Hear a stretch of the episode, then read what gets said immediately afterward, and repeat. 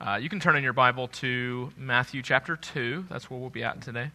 Um, kids, I want to welcome you upstairs. Uh, I know sometimes you're, you're used to being up here on fifth Sundays, uh, but welcome today. Uh, and welcome from here on out. Uh, so we'd love to have you up here.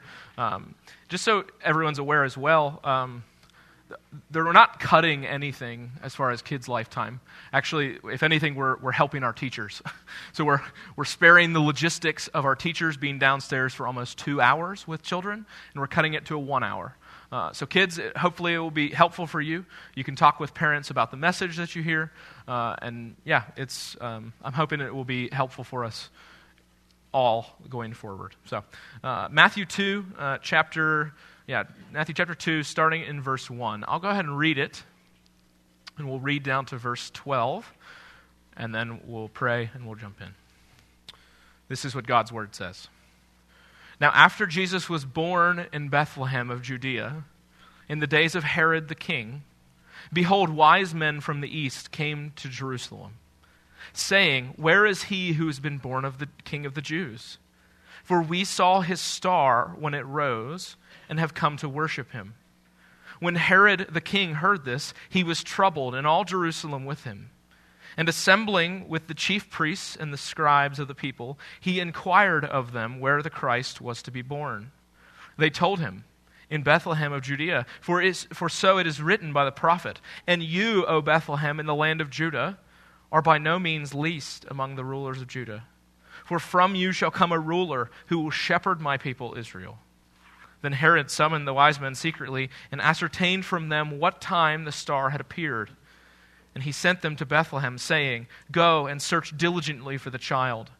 And when you have found him, bring me word that I, may, I, may, I too may come and worship him.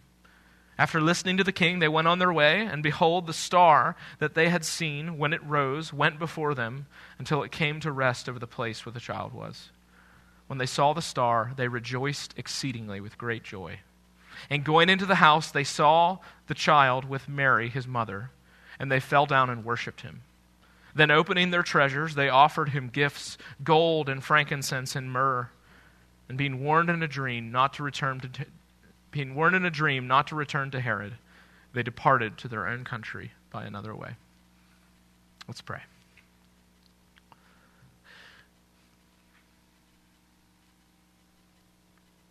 Lord, as we see in your word, Gentiles and pagans coming and seeing and beholding beauty, the beauty that you were.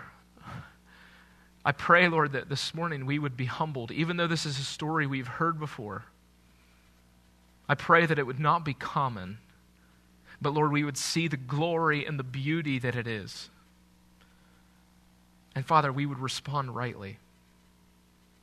Give us the grace we need to respond in a manner that is pleasing to you. And help us to do so now, we ask in Jesus' name. Amen. So I hope you're taking notes, or I hope you have some, some of the notes in front of you there. Uh, they'll be helpful for you as you're, as you're walking through this text. And if you remember, we've actually preached this text before. Uh, it was last year. Uh, it was for the wise men sermon. Uh, and we looked at it from a really different angle uh, than we are going to be looking at it today. Uh, today, I just want you to see the story as it unfolds for us. Uh, and the, this, the story starts with an arrival. If you're taking notes there, an arrival. And it's the announcing of the true king. Now, we've seen, as you're, as you're taking notes there, uh, we've seen Matthew continually saying, The king is here the king has come. He's going to be born. And now, now we jump forward in the story almost two years to, to where Jesus is a child, a young child, the Son of God, pooping and peeing in his diaper, crying. And then some foreigners come into the land and say, Where's him who's been born King of the Jews? Listen to what he says. They say in verse 1 again. Now, after Jesus was born in Bethlehem of Judea, in the days of Herod the king, Behold, wise men from the east came to Jerusalem.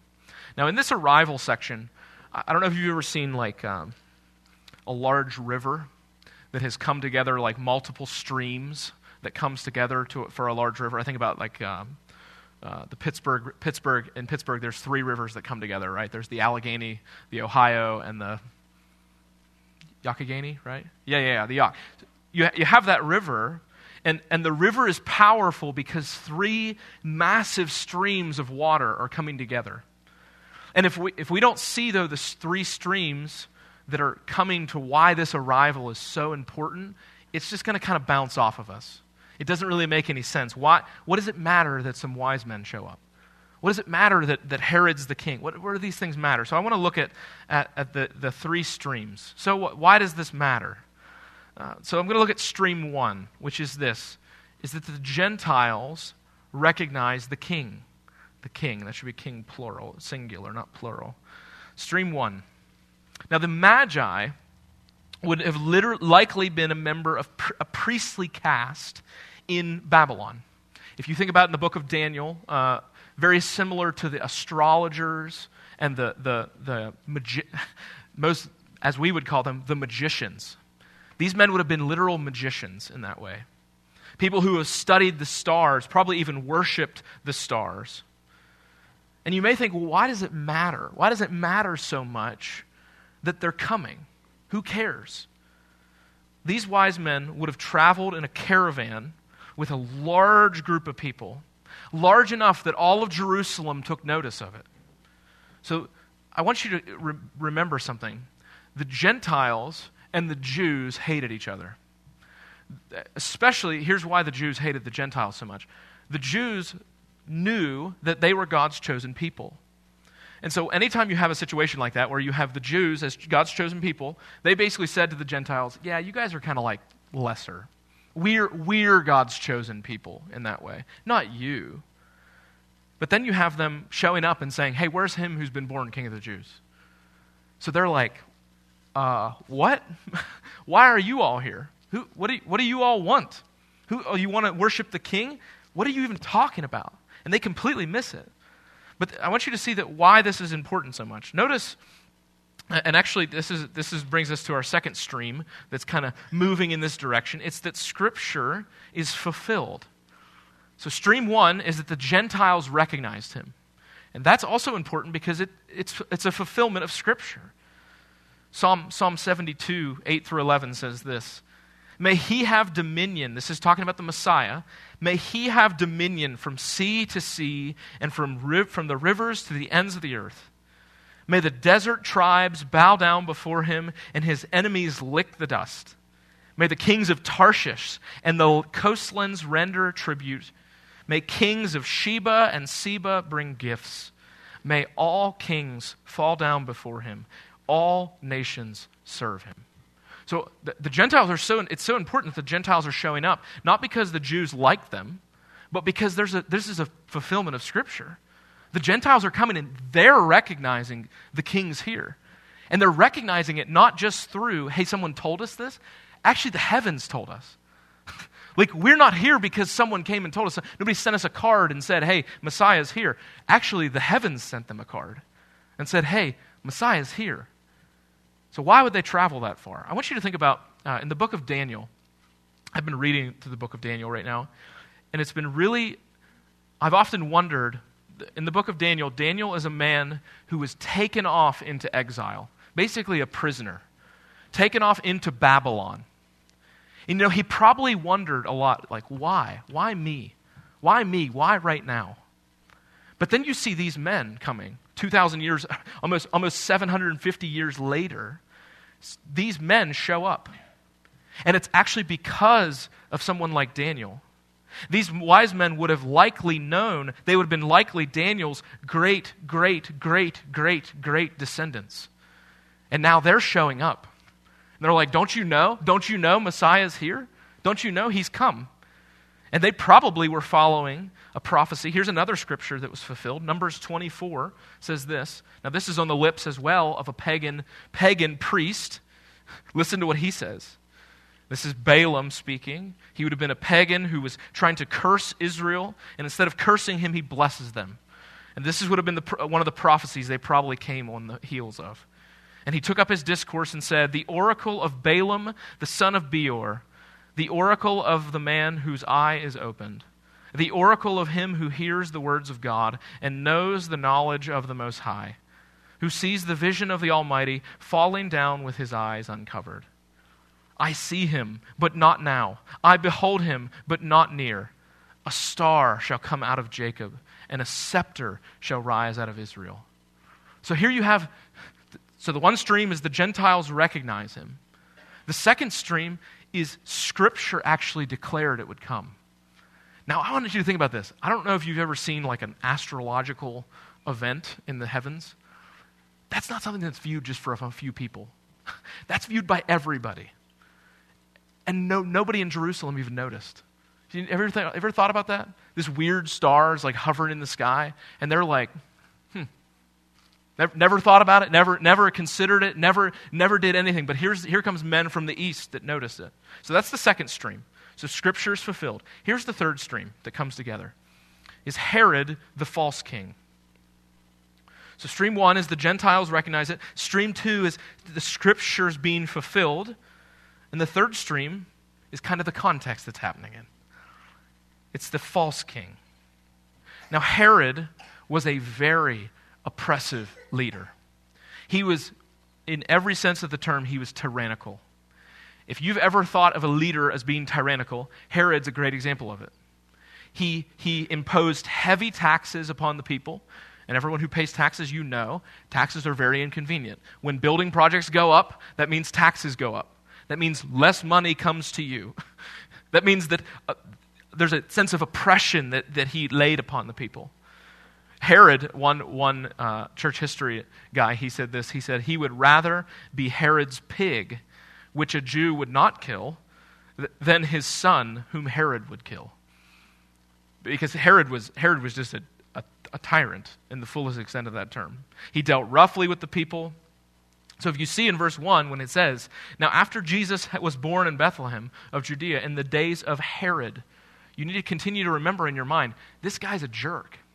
Not only is this guy a jerk, he's actually sitting on a throne that isn't his. He was, he was what was considered a half breed. He was not a, a true Jew in that way.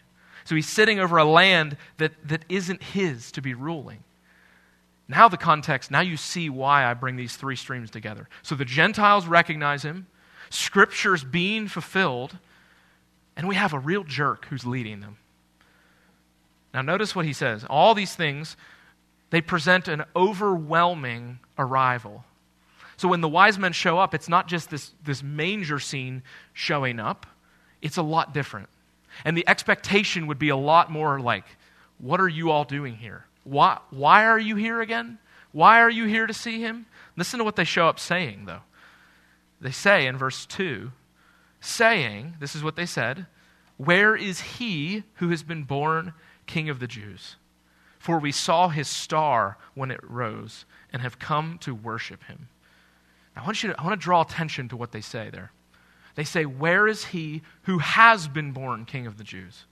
They don't say, Where is he who's going to become the King of the Jews? They say, Where's the one who's your king? So you can imagine why the Jews were like, What, what are you all saying? So you're saying there's a guy who's been, the, the king's here? What are you talking about? They're saying, Here's the one who's been born. Where's he at? Show us to him. And I don't want you to miss the wonder, the scandal that this is. A group of Gentiles come in, a large horde of Gentiles come in and ask, Hey, where's your king? And you're all like, Uh, what? What are you talking about? We don't know. And Matthew's trying to show us that God has supernaturally and cosmically brought these Gentiles to worship Jesus.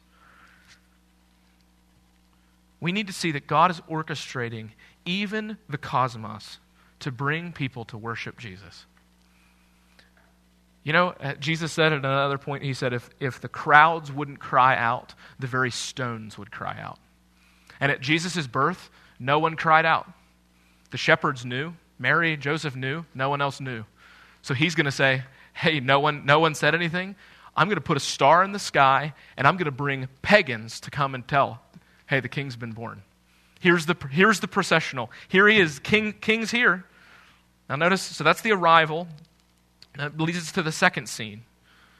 Now, obviously, they would have been concerned.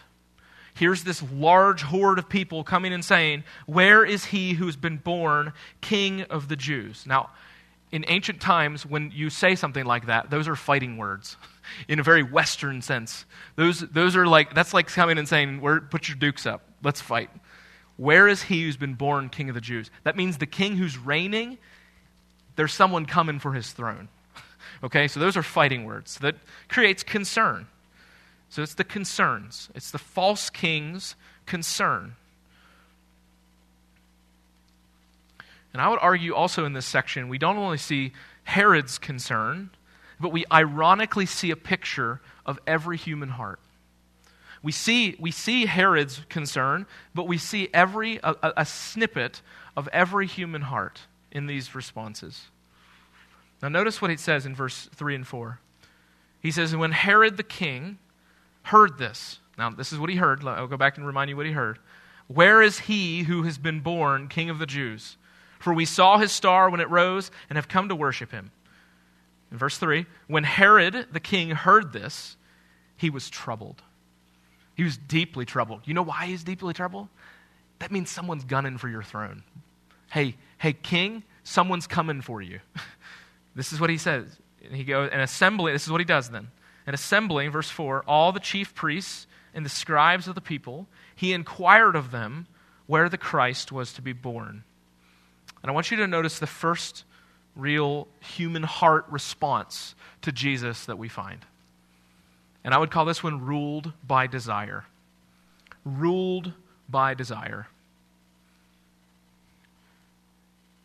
Also known as hating the king. Now, I want you to notice as well, verses 3 and 4. No matter how the people, or Herod, or anyone responded, Jesus is no more or less king based upon their response. I'm fearful that the way we often talk of Jesus' kingship, we speak of him as though receive Jesus and then he becomes king of your life. He is king of your life right now, whether you recognize it or whether you don't. That is a reality that every, that's the reality that China hates. that's the thing that they despise. That's what every person has to reckon with. And the news of these foreigners sounds like the emergence of a new leader from the Jewish people. And what does Herod do? He hates it. He's seething with anger.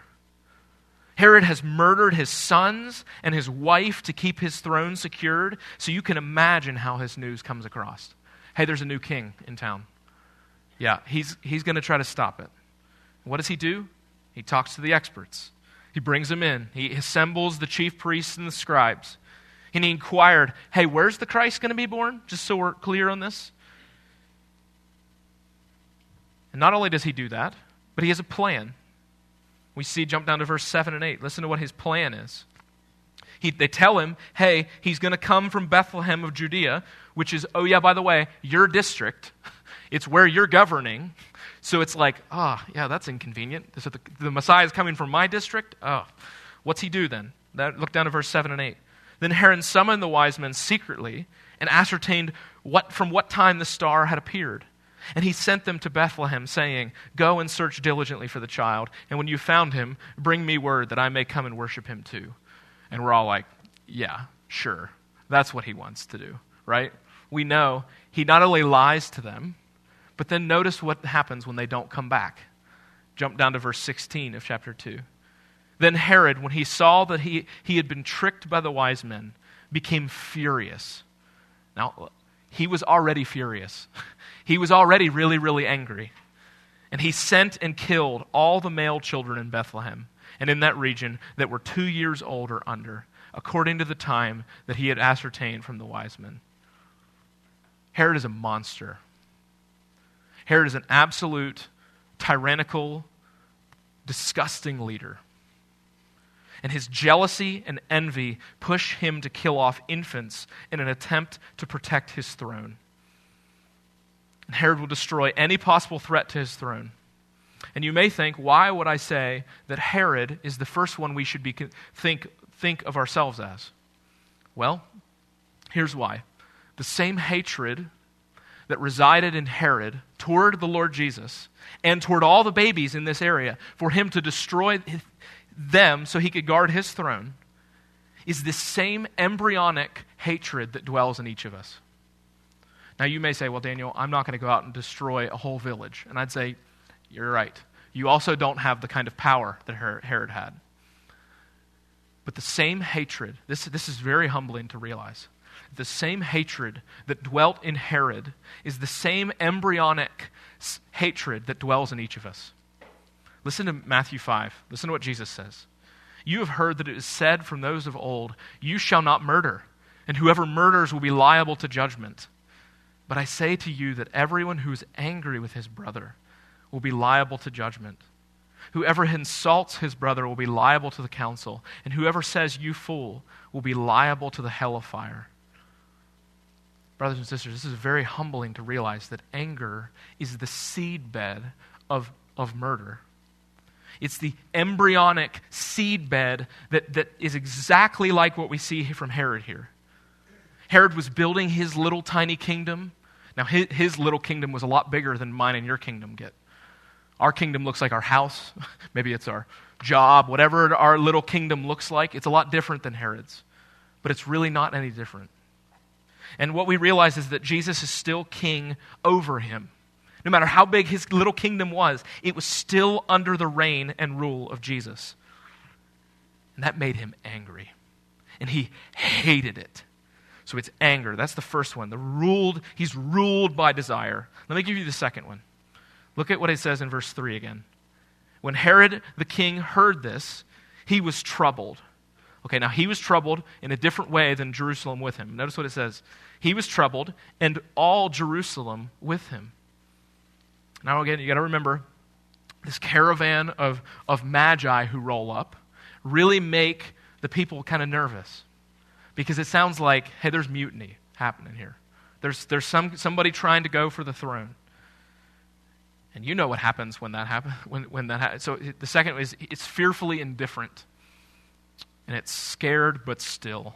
Scared but still. Now, everyone, I hope everyone is aware that when mutiny is heard, where there's a change of power, that means that heads are going to roll. That means that war is coming. Seeing the Magi rolling in meant, hey, Herod's going to start killing people. And that's exactly what ends up happening. But the people were so upset because they, real, they realized mutiny was coming. And what they show us is a fearfully indifferent people that saw, hey, I didn't want to get mixed up in this whole Messiah kingship kind of debate here, so we're just going to hang back. Notice, notice who doesn't go over to Bethlehem. All of them heard, hey, why they came. They, they came because there's a new king born. But none of them makes the five mile journey to see how legitimate the claim is.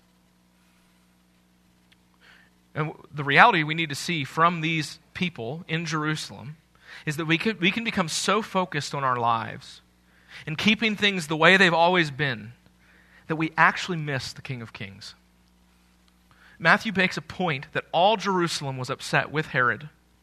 And I love what um, Dan, um, Daniel, um, I'm forgetting his last name, Doriani says about this. He says, It was not because most of the people would have been sorry to see Herod replaced, or because they would have been reluctant to see the coming of, coming of King Messiah but because they well knew that any question like the Magi's would result in more cruelty from the ailing Herod, whose paranoia had led him to murder his favorite wife and two sons. Basically, their response shows us what happens to people who are fearful of judgment. Well, what, ha- what, happens, if, what happens if we receive Jesus? Well, people aren't going to like us anymore. So we'll just, we'll just kind of keep him over there. And th- their response is really a lack of a response. So that's the, first, that's the second one. Let me give you the third one it's apathetic. Apathetic. And I would actually argue this is the one that we need to be more concerned of here in this gathering. And it's knowledge without love. Knowledge without love. When Herod felt a, th- a threat to his throne, he concluded, hey, let me bring the chief priests in. This is what they say. And, and he assemb- assembling all the chief priests and the scribes of the people, he inquired of them where the Christ was to be born. Now, the chief priests and the people and the scribes, that's two groups of people that hated each other. Okay? The, the chief priests and the scribes didn't like each other. But when the king calls you and he says, hey, come in and tell me where this is at, you put your differences aside and you come and you answer him. Now, the answer they come up with is Listen to what they say. And you, O Bethlehem, in the land of Judah, are by no means least among the rulers of Judah. These guys get it right. These guys get it right where Messiah is born. But do you notice who goes to Bethlehem? Do they go to Bethlehem? They just told him the right answer. Do they go to Bethlehem? Do they make the five mile journey to Bethlehem to see, hey, we we even got the, we even get the scholars got it right. These sages from a foreign land have brought news of the Messiah. But they don't even, they don't even get up and ride their donkey to, to Bethlehem or walk to Bethlehem. Probably out of arrogance, thinking, how could these Gentiles come and tell us the king's here? How dare they? How dare they come and, and tell us that Messiah is here? So, why is this? Why is this? Doriani, again, I think he's very helpful here. He says, formal knowledge of Scripture does not in itself lead to knowing who Jesus is. Just as God sovereignly worked through Caesar's decree that a census be taken to ensure Jesus' birth in Bethlehem to fulfill prophecy, so God sovereignly used the Magi's calculation to bring about this situation. And he goes on and he says, People with knowledge and education are always tempted to rest content in knowledge, but it is never enough to know the truth. If we truly know, we act. If we know who Jesus is, we worship him. And this is, this, brothers and sisters, this is a large concern for me and you and all of us. Any, anybody who knows Scripture in any capacity, this is a, this is a huge warning banner that apathy or, or this, this non concern is, is a huge warning for us. I want you to get, notice another place in Scripture where Jesus says, says this to them. He says, um, again, now this is him talking to the religious leaders. He says, Then some of the scribes, this is Matthew 12, and the Pharisees answered him, saying, Teacher, we wish to see a sign from you. And he says to them, Only a wicked and adulterous generation sees a sign. But notice what he tells them, like we read this morning. Matthew 12, 42 says this The queen of the south will rise up at the judgment with this generation and condemn it. For she came from the ends of the earth to hear the wisdom of Solomon. And behold, something greater than Solomon is here. And he's basically saying, the queen of Sheba, which we see in 1 Kings, that came all the way from the south to see the wonder and the wisdom of Solomon, she came all that way. He's saying, she's going to rise up at the end and condemn you all. Not, not, not you all, but the scribes and the Pharisees. Because she came all that way, they weren't even willing to make the five mile journey. They weren't even willing to make the five mile journey because she recognized what they didn't. She recognized Messiah was here. And that always means that a response is required. So, apathy, this knowledge without love, is a huge concern for us. Now, I want to give you a very, something very simple to, to unify all three of these responses. So the ruled by desire, the fearfully indifferent, and the uh, apathetic. And it's what the thing that unifies each of them is simply is a refusal to behold beauty. It's a refusal to look at the beauty of Christ. The ruling desires hates the beauty of Christ and desires its own beauty. The fearfully indifferent would rather have little bits of beauty instead of true and lasting beauty. And the apathetic think they already understand beauty. And they miss the point. All three miss the point entirely that beauty is to be beheld. That beauty is to be beheld and worshiped in that sense. And all three miss the point. Now, notice what, what happens then. So that's the concern. Let's move on to the plan. So notice what Herod's plan is then, verse 7 and 8. So it's the plan it's to destroy the true king. Then Herod summoned the wise men secretly and ascertained from them what time the star had appeared. And he sent them to Bethlehem, saying, Go and search diligently for the child, and when you found him, bring me word, that I too may come and worship. So I want you to see the false king's plan. The false king's plan. And his plan is simply destroy life at all costs. Herod's plan was to destroy anyone who tried to take his throne. He's willing to lie, cheat, steal, kill to keep what he thinks he controls. And this text is just comparing for us. This is how the false king responds. But I want you to notice what the true king's plan is. The true king's plan. And it's life for all people. The fact that these magi show up and are the first to worship Christ should reveal to all of us that worship of Christ is not just for a certain people. Worship of Christ is for all people. It's for everyone. Now, to quote again Micah 5 2, like we read this morning. But you, O Bethlehem, Ephrathah, Ephrathah, who are too little to be among the clans of Judah, from you shall come forth for me one who is to be the ruler in Israel, whose coming forth is from of old, from ancient days the one who's coming forth, which is the Lord Jesus, is the one who's from Ancient of Days. Or as Ezekiel 34 says, 34 through 23 and 24, I will set up over them one shepherd, my servant David, and he shall feed them. He shall feed them and be their shepherd. And I, the Lord, will be their God, and my servant David shall be prince among them. I am the Lord, I have spoken. Matthew is trying to show us that salvation is not just for the Jewish people, but through Christ, salvation has been opened for all people. It's been opened for all people. Now, I want you to notice, jump down. Um, we're going to finish, finish out what the true response is, what the, what the right response should be. Now, the wise men hardly knew anything of Jesus. But they knew that God had placed a sign in the sky to follow. The wise men probably weren't even sure what Jesus had come to do, but they believed what was revealed to them. So we see the response. We'll end with this the response. It's worship, the right response. It's worship. And he says, jump down to verse 9 and 10. After listening to the king, they went on their way. And behold, the star that they had seen when it rose went before them until it came to rest over the place where the child was. When they saw the star, they rejoiced exceedingly with great joy. So I want us to look at how does the proper response to seeing the star and to seeing Christ, what is that supposed to look like? And I would say it's twofold. The first is true worship is joy filled. True worship is joy filled. The same word for worship could also be translated to pay homage, which is a form of honoring the king.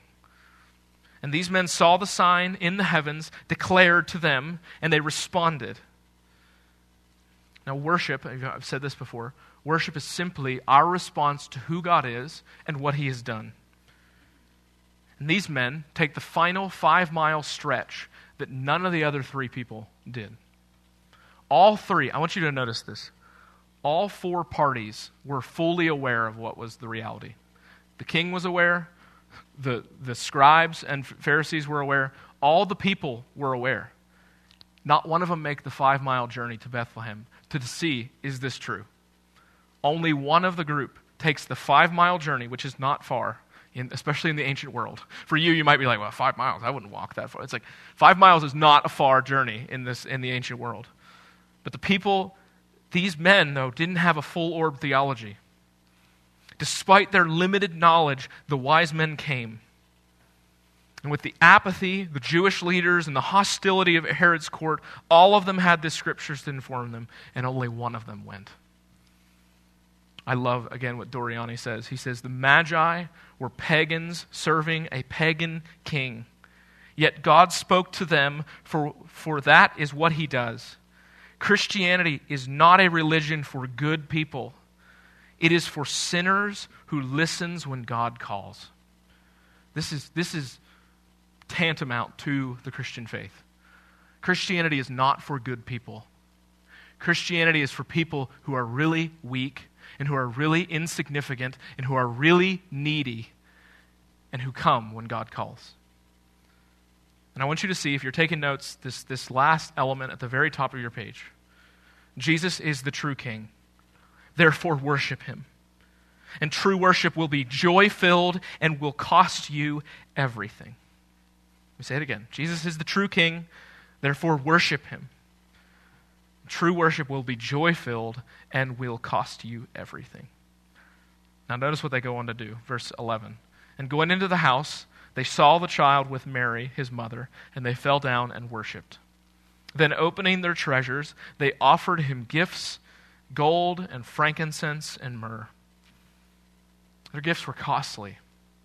Their gifts probably, probably were a lot of their life savings. But they came and they said, doesn't matter. Here's the one, here's the one who's worth it. And they show us that true worship is costly. So not only is true worship joy filled, but true worship is costly. The worship of these magi's, magi reveal to us that true worship costs something.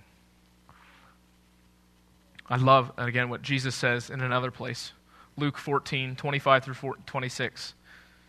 He says, Now great crowds accompanied him. He turned and said to them, If anyone comes to me and does not hate his own father and mother and wife and children and brothers and sisters, yes, even his own life, he cannot be my disciple.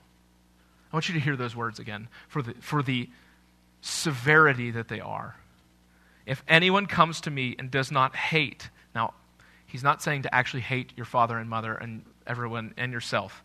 He's saying, if you don't love me more than you love all the rest of these other things, you can't be my disciple. And this should, this should put us back a second. He's saying that if you, if anyone comes to me and does not hate, in comparison, his own father and mother and wife and children and brothers and sisters, and yes, even his own life, he cannot be my disciple.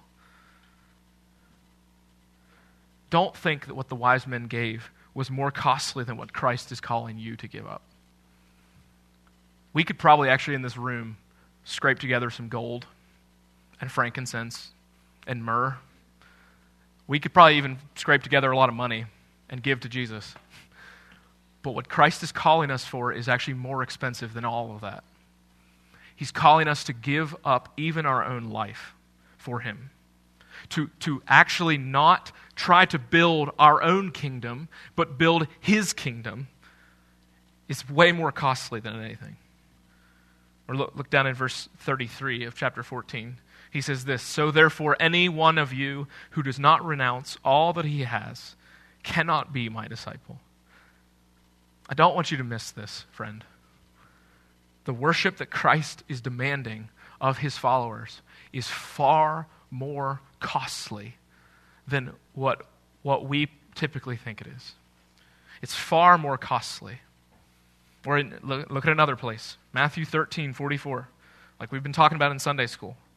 The kingdom of heaven is like a treasure hidden in a field, which a man found and covered up. Then, in his joy, goes and sells all that he has to buy that field.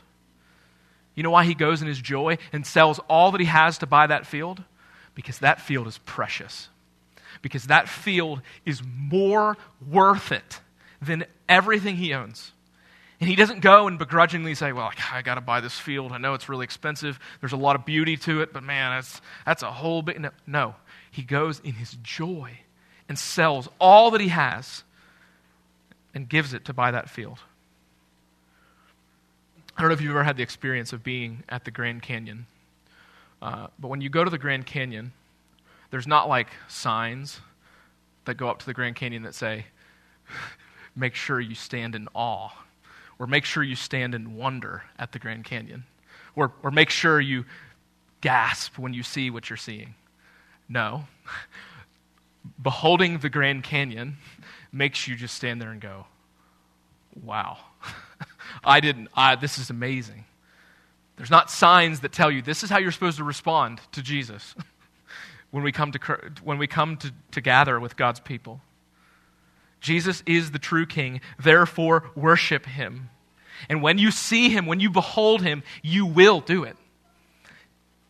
There wasn't a sign outside of Mary and Joseph's house that said, hey, when you come in, this is how you worship him. The star was there, God had spoken, and they came in and they did it. and their worship was joy filled, and their worship was costly. And, brothers and sisters, Christ is calling us to the same thing. Christ is calling us to the same kind of joy filled, everything on the table kind of worship. Jesus is the true King, therefore, worship him.